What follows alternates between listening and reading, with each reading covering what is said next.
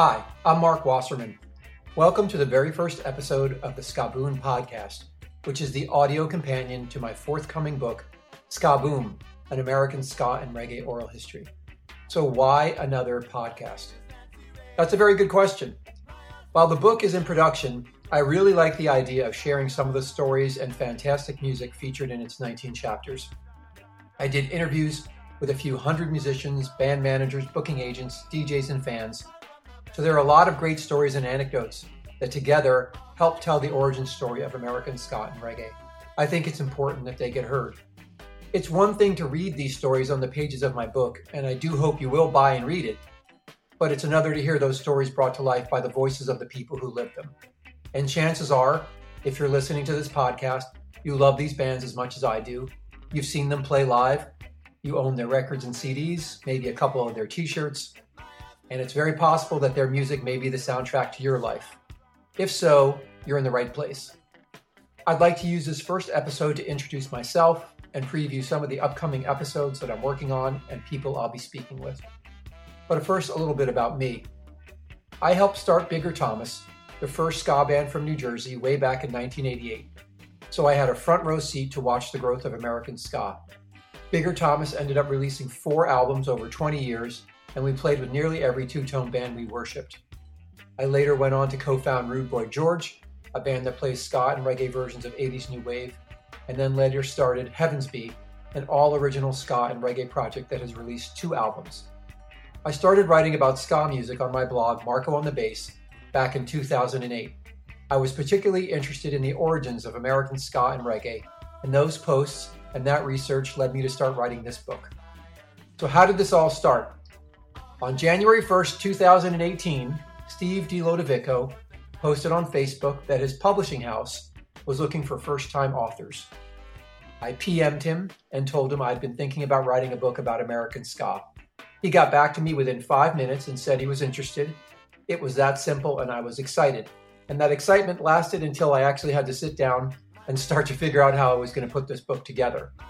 I was actually clueless at the beginning about how to even start or organize the book. And I flailed around for a few weeks, interviewing a hodgepodge of people. My wife asked me at one point, while I was in the middle of all these interviews, if I was planning to write a ska encyclopedia. And she was right. I really had no direction and no idea how I was going to pull this together. But she suggested I keep it simple. And that bit of advice gave me the clarity I needed to develop a roadmap. And what I decided to do was to tell the story of early American ska um, through an oral history. That seemed like the best way to do it, and an oral history seemed like the best way to ensure that much of this pre internet musical history was finally told. I picked 18 bands that meant something to me personally and who I felt deserved respect for being true musical pioneers. Some of them you've heard of, some of them you haven't, but their stories are all important, and the impact and influence these bands had on American ska bands like No Doubt, Rancid, the Mighty Mighty Bosstones, Mustard Plug, the Suicide Machines, and more is undeniable. So, which bands are included? Here's a list of the bands whose origin stories are featured in Skaboom. Each chapter on each band is like a mini book. I've, I've really spent time being as detailed and thorough as I possibly can, trying to speak to the right people. So, the book is in this chronological order. The Shakers, who were the first American reggae band from Berkeley, California, who got their start in 1973, kick off the chapter. They were signed by David Geffen to Elektra Asylum Records and can be considered the first American reggae band, in my opinion. They're followed by the Blue Riddim Band from Kansas City, Missouri, another reggae band who had the distinction of being invited to being the first American band invited to perform at Reggae Sunsplash, where they made quite an impression. They're followed by the Box Boys, who, in my opinion, are one of the very first American ska bands. They got their start in LA in 1978 and had a direct influence on creating a ska and mod scene in LA and then in Orange County. The Hooters from Philadelphia are next. Many people don't know about the Hooters ska background and history, but from 1980 to 82, that's what they were a ska and reggae band who um, created quite a scene in Philadelphia and in the tri state area of um, New Jersey, Pennsylvania, and Delaware.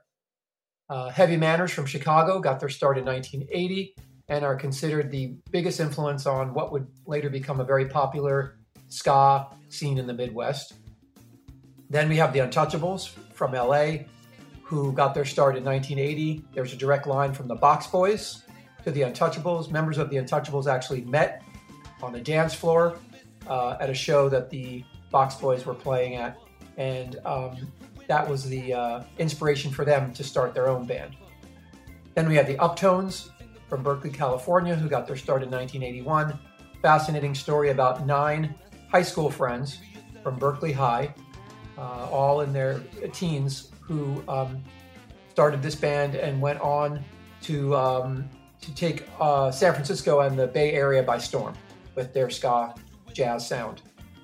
Then we have the Toasters from New York City, who got their start in 1981 when Rob Hingley arrived here from England, ostensibly to manage a comic book store, but um, started a band with some fellow employees and uh, helped to give birth to the New York City ska scene.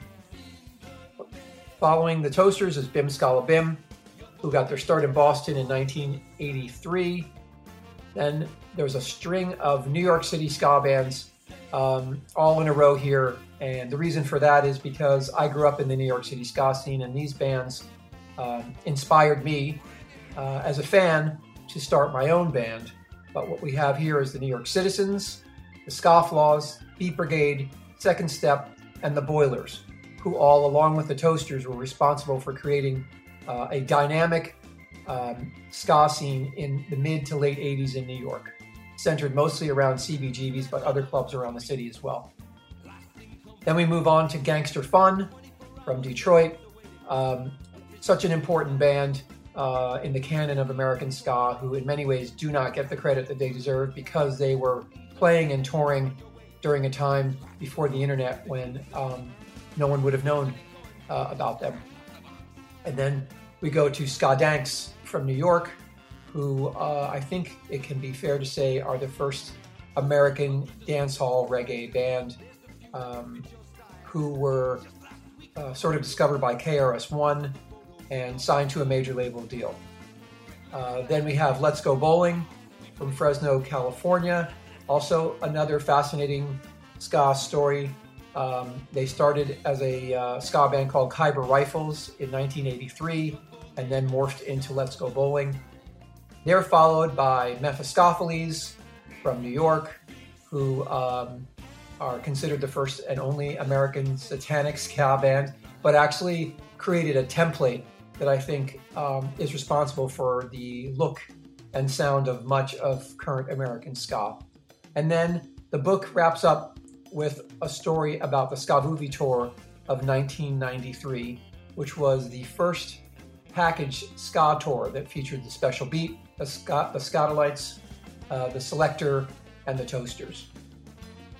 I plan to kick off the podcast with an episode uh, all about the year 1985 and why it's so important to American ska. I'll be joined by a guest co host Stephen Shafer, who's the author of the recently published Duff Guide to Two Tone who has written an essay in my book about three albums released in 1985 that helped kick off an American ska boom. Next up will be an interview with Wayne Lothian, the former bassist with General Public and the English Beat. Before that, Wayne played bass for the special beat on that Skavoovie tour of 1993.